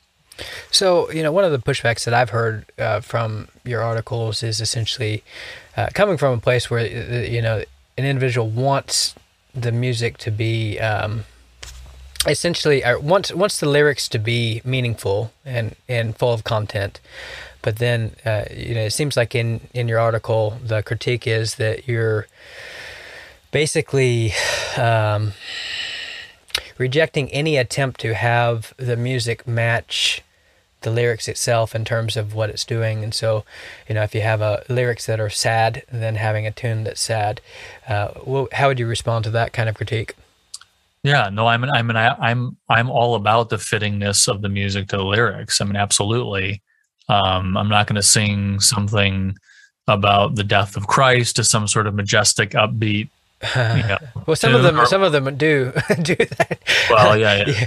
yeah. Um, or or vice versa, right? I mean. I mean, that's kind of my whole argument. The music has to fit the it lyrics. Fit but not only in sort of that sort of simplistic, sad, happy, majestic, sure. contemplative. I mean, that has to fit too, but also theologically, right? So part of that fittingness is whether or not the music simply rouses up physical feelings or whether it actually fits and supports the truth in a in a, in a modest way. So what if it's Um, like rousing feelings that are matching the actual feelings Well, so be? but but again, it depends on how those are created, right? If it's rousing, but it's just if I'm being roused by just the music because it's sort of this immediate gratification, Yep. then then I'm re- then I'm really I end up worshiping the feeling right.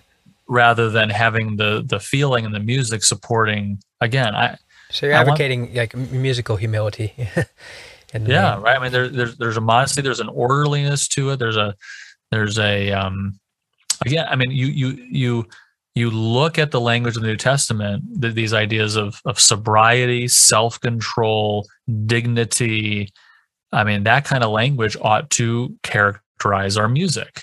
And the kind of music that's quote unquote rousing but really lacks self-control um, lacks dignity lacks reverence uh, it might be rousing, but it's not the kind of um, again, it doesn't accord to sound doctrine. It's not the kind of qualities that you see advocated as characteristic of spiritual maturity in the New Testament. Well, that's one of the things that's interesting about this kind of discussion. Uh, it, it, in general, and you know, it's re- related to just your worship discussion in general. And one of the things that clearly, like the charismatic movement has taught us to do, is basically, um, it seems like the charismatic movement is trying to encourage us to have the emotional control of a five-year-old girl, essentially. and like the more spiritual you are, it seems That's to exactly be the right. less control of your emotions you actually have. And it, I mean, it used to be that we were encouraged to have, you know, temperance and, you know, Right. fortitude and these kind of virtues. And, but then it seems like, you know, if uh, in the charismatic kind of framework, like you're not truly spiritual unless you are totally out of control of your That's right. emotions as far as that's concerned. Yeah, Lim and Ruth make that point about how Pentecostalism has sort of mainstreamed this expectation or this this understanding of intensity as a spiritual virtue. Like if you're truly spiritual, there's going to be this sort of intensity.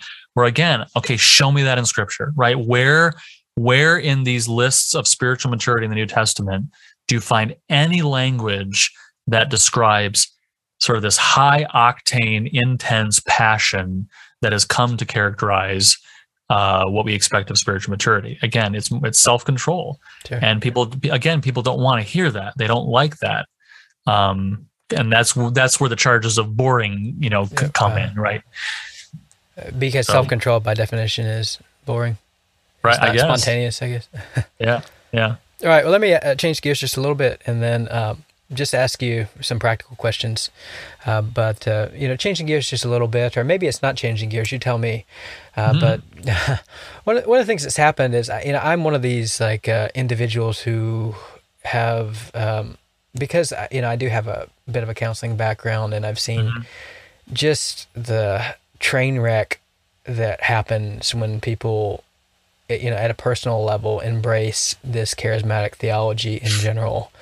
Like uh, one of the things that has happened is i never really got the big eva memo essentially um, that you know you had uh, Mohler and you had uh, Dever and uh, they made friends with C.J. Mahaney and part of what they were trying to do was you know together for the gospel this big together for the gospel impulse where we basically normalize the open but cautious position but then Yeah, the absolutely. now, the problem on my end has always been that I'm just saying, hey, I'm counseling these people. And like, if you think that God is speaking to you personally, we have a different religion. Like, we are not reading the same Bible. And there's no need to read the Bible in that kind of framework. And so I've, I've never, I've never really understood the impulse that, you know, T4G had to have sovereign grace, like leading worship, you know, every conference. And, you know, even Grace Church, where I'm coming from, they they're doing the same thing and you know now that big eva has kind of become um, untrustworthy in some circles. What i'm wondering though is you know i i um, so i went to g3 this year and we have um, you know we have uh, um, bob Kauflin leading us. And you know I, i've always thought hey this is like isn't this a little bit weird that we're putting forward charismatics as the examples of how to worship? And you know bob even you know picks at us the whole time. Or not the whole time he picks at us periodically but but i want i want to know what your thoughts are like in terms of just um, uh, how does this discussion we're having related to these groups that are much more. They're obviously much more problematic and troublesome than Right. Sovereign Grace. I mean, it, but then at the same time, is like, are we saying anything by having them lead us for one, and then for two, is there anything um, about the critiques that you're making that carries over into that kind of discussion? Yeah. Yeah. So it's a good question. And I, you know, I, um, I want to be real clear. Guys like Kauflin, those guys, Sovereign Grace, they're light years better, Different, right? In so many ways, both theologically, musically, in in so many ways, of course, than Hillsong, Bethel, etc. Um, and you know, I've I've interacted with Bob on several occasions. He seems to me to be one of the godliest men I've ever met. Great family, so many. I I don't want to denigrate his, you know, his walk with the Lord whatsoever. But we do differ theologically on the issue of the Holy Spirit, on the nature of worship, on the nature of relationship with God. Um, and I would say that absolutely comes out in his music and especially how he leads. One of the most fascinating exam- fascinating examples of that, I went to the 2008 T for G, which I think was the second one, and he led. And of course, their practice was just him on the piano, right? So he didn't have the band, he didn't have all of the extra things that he normally has. And I could actually tell there was sort of this frustration, like he was limited. His theology needed more than just the piano, but that's all he had. So he did as much as he could. I mean, the shouting out, Well, that yeah, that's happened uh, the whole time. repeating repeating the same phrase over and over again. Why was he doing that? Because he was trying to generate the the feelings but with a lot more limitation you know but he's i mean he's a, a fantastic pianist. He knows what he's doing on that instrument. And so it was just fascinating to observe him embody his theology with all the limitations that he had with just that piano but it was still there right and again not anywhere near I, I think the degree of problematic, you know, with these uh, other groups that we're talking about. as the other group. But I, I still think it's still clearly there. It is still impacting how he leads. Again, I'm not judging his motives or his godliness. I just I disagree with his theology, and in again, in my view, um, because I think these things are communicated through the way that music is led that it is it is it is embodied there and i'm you know i think we ought to if if if we don't believe that let's not do it Sure. you know is is what i would say Fair enough. Well, all right. So practical questions. Um, you know, are churches who worship w- with these songs in sin? Hmm. Yeah okay so this this is a good place to say this too um our i want to be clear our acceptance before god is not based on the perfection of our worship Right. because if that were the case, none of us would be accepted.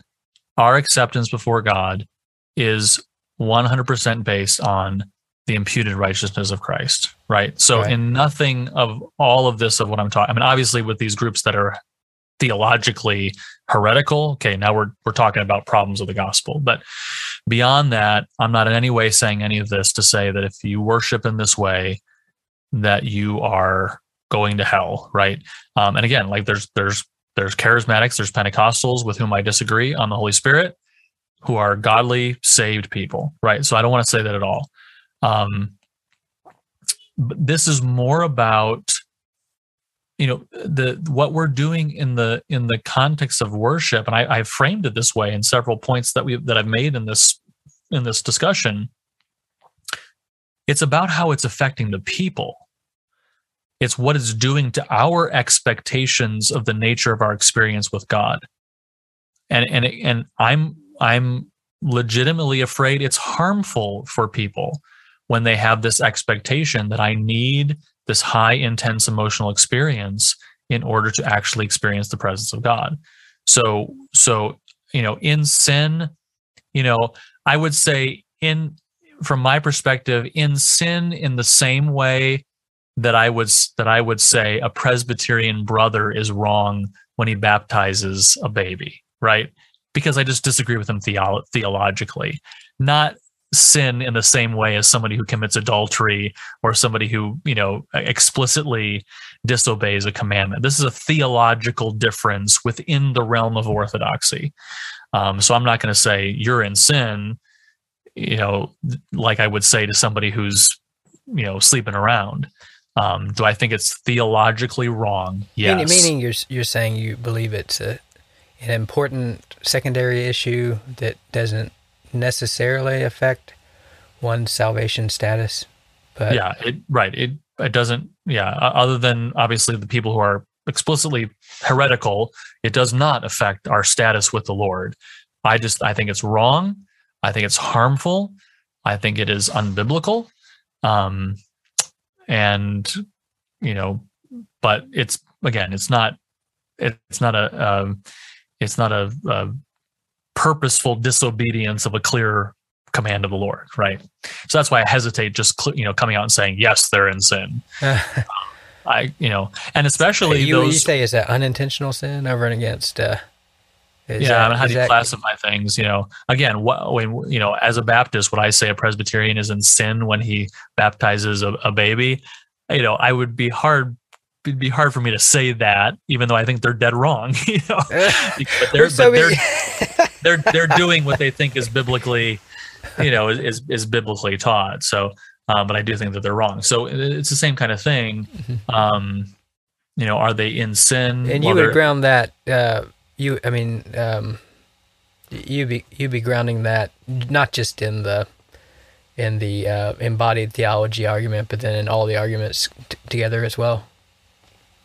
Or Well, no, I mean, if somebody is teaching false doctrine, Well, I you mean, know, like if we're playing, like you know, if like we're at a church, we're playing Hillsong music, then obviously, you know, there's a sense in which we're, um, you know, encouraging the weaker brother to stumble. We're financially supporting, in a certain sense, uh, that kind of well, stuff. but I, even there, I, I think there is room for disagreement and discussion on that point.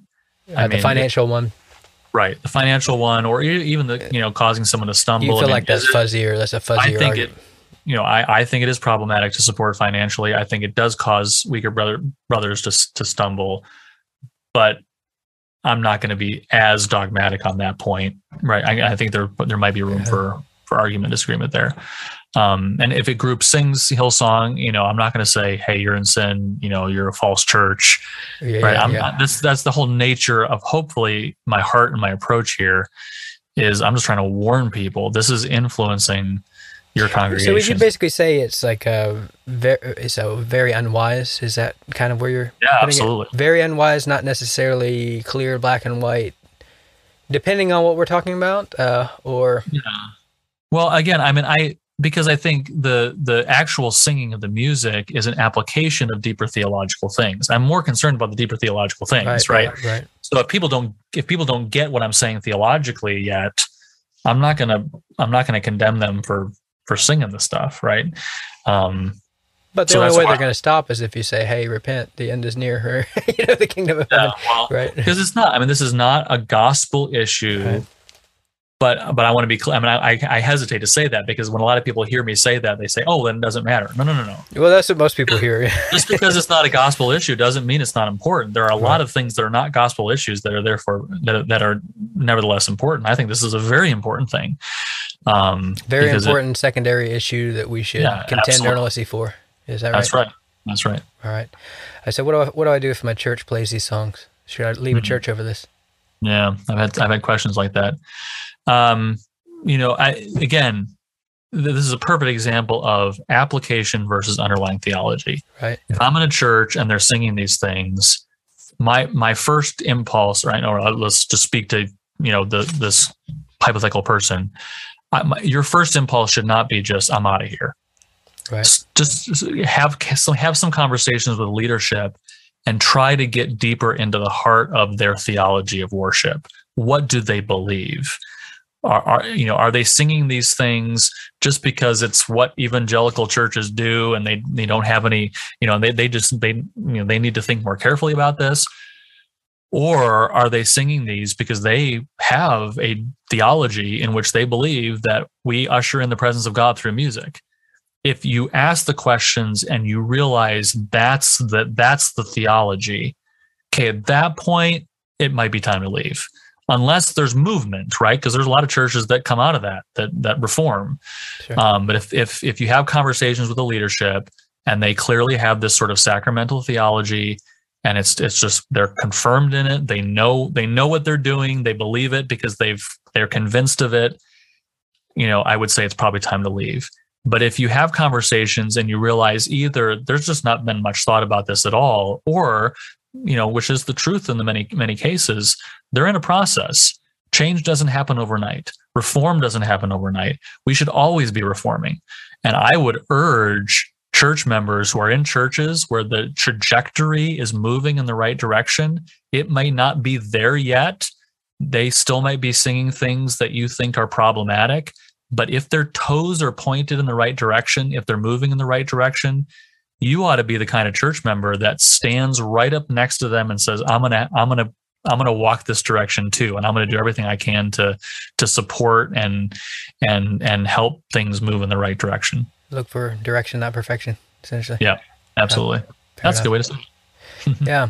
So, uh, right. Um, can you can you? Uh, are there any songs that you actually like personally from any of these groups? This is a confession time. Yeah. No.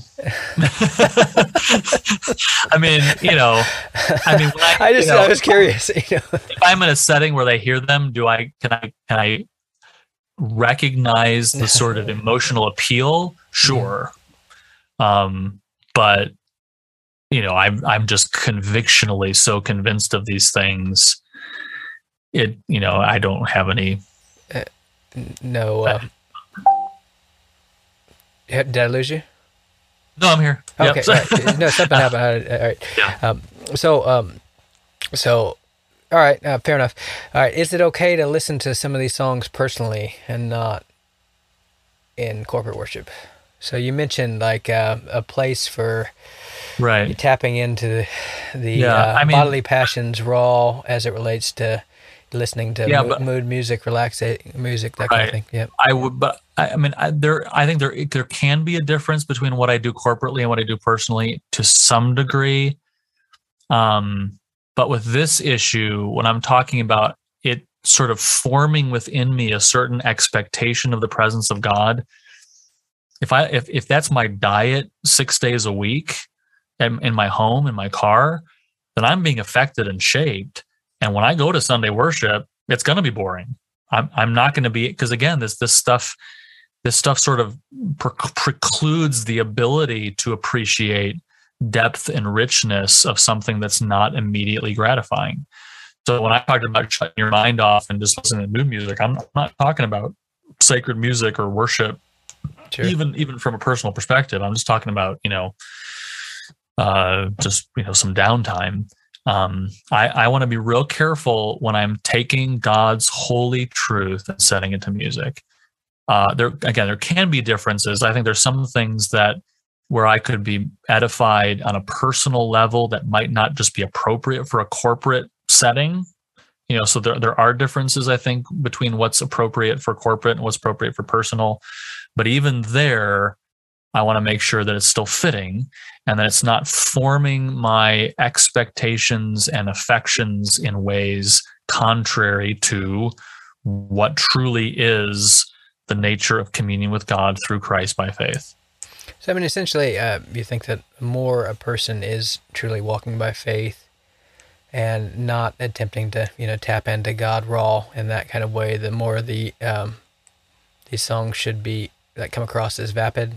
And is is that true? Yes, um, but I think, I mean, think people should be repelled by them the more they grow in the Christian life. Is essentially what I'm trying to get at. The more they grow and the more that they understand yeah. who God is, and should they necessarily be repelled by them? I mean, I, I, think so. Uh, but at the same time, I think there are some really theologically astute people, right? There, there's mind and there's heart, there's theology and there's affections, and they don't always mature or develop or deepen at the same level. So there's a lot of people who I believe are really godly, holy. They walk with God. They're mature Christians, but their sort of imagination of God and their affections have not been matured and trained to the same degree. Again, largely probably because of the of the of the worship in the churches they've been involved in. So that that's why I think both are so important, right? If a person is um, is is mature in terms of their imagination of who God is, in terms of their affections toward God, then yes. And that's why when you ask me, do I like any of that music? It just I don't. It doesn't even appeal to me.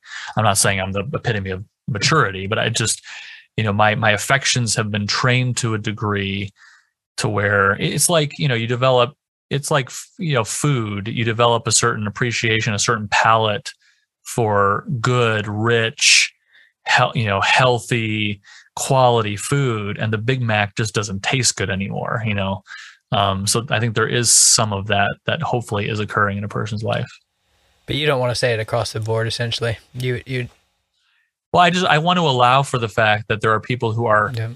theologically mature who may be wise who may be godly who may truly walk with god but have a blind But- spot but there's this you know, there's this blind spot. There's this area that they've not again i mean this again this is why the couple books i've written most recently is my main reason for doing it because i think there's a lot of churches like this that have really made some huge strides in terms of reforming their soteriology and their view of God's sovereignty and and their ecclesiology and their appreciation and love for expositional preaching and they've just not given attention to worship yet and i would say that part of their church is yet very unreformed and un and, and immature in that sense.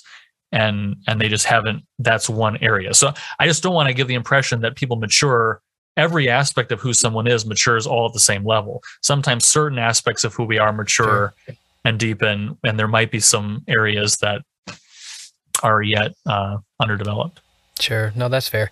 I think more of the impulse behind there is just thinking about the nature of how you relate with God in general and considering that, you know, walking by faith is such a primary aspect of the Christian life, then if yeah you, absolutely then it seems like, um, you know, some, something interesting to think about. Well, Scott, you've been a good sport. yeah Um, Go. I've grilled you a little bit, but no it's but good it's thanks for the opportunity to clarify some things and good. I mean, it's hard to communicate everything I want to communicate, you know, through a couple blog posts, and Yeah. uh, so I'm always appreciative of the opportunity to kind of share my heart and clarify. So, it's Yes, good. sir. Well, uh, do you have anything um, anything you want to add uh, that could be helpful based on what we've said so far? Or any you want Yeah, to? I mean, I would just, you know, I maybe shameless plug, but um, again, you can only communicate so much through blog posts. sure. but a lot of my books deal with these kinds of things at far deeper level and and the two that came out in february uh, change from glory into glory the liturgical story of the christian faith traces some of what we started with this kind of difference between uh, sort of a covenant renewal worship and how theology and worship inter- interplay and sacramental theology and all of that at a far deeper level and i would encourage people if you're interested in in diving deeper that's that's a good place to go and then the other book I already mentioned, uh, Biblical Foundations of, of Corporate Worship, uh, that also came out in February. Um, again, I wrote that specifically to try to help to articulate this reformed covenant renewal theology of worship that I've been talking about in a very simple, biblical, straightforward manner. Um, so what I tried to articulate in these blog posts in very, you know, short amount of time, some of these other books might be might be really helpful. Yeah. Well, how can people connect with you? Uh, maybe you can do all the plugs. So you plug the books. Yeah. and- So I mean, G g3min.org is where I blog and and po- podcasts and everything you can find there. But I also have scottaniol.com where I sort of post articles. All my books are there. Um, so the kind of those two places, g3min.org and scottaniol.com. Uh, if you go there, then you can also find Twitter, everything Facebook, else, yeah. Instagram, you know, and um, kind of all, all, you know, scholarly articles I've written, books, sermons, you know, lectures, all kinds of stuff that might be um, might be helpful for anybody who's interested. Well, I appreciate once again your time. Thanks for coming on. Yep, thanks a lot. This has been another episode of Bible Bashed. We hope you have been encouraged and blessed through our discussion. We thank you for all your support and ask you to continue to like and subscribe to Bible Bashed and share our podcast with your friends and on social media. Please reach out to us with your questions, pushback, and potential topics for us to discuss in future episodes at BibleBashedPodcast at gmail.com and consider supporting us through Patreon. If you would like to be Bible bashed personally, then please know that we also offer free biblical counseling, which you can take advantage of by emailing us. Now, go boldly and obey the truth in the midst of a biblically illiterate world who will be perpetually offended by your every move.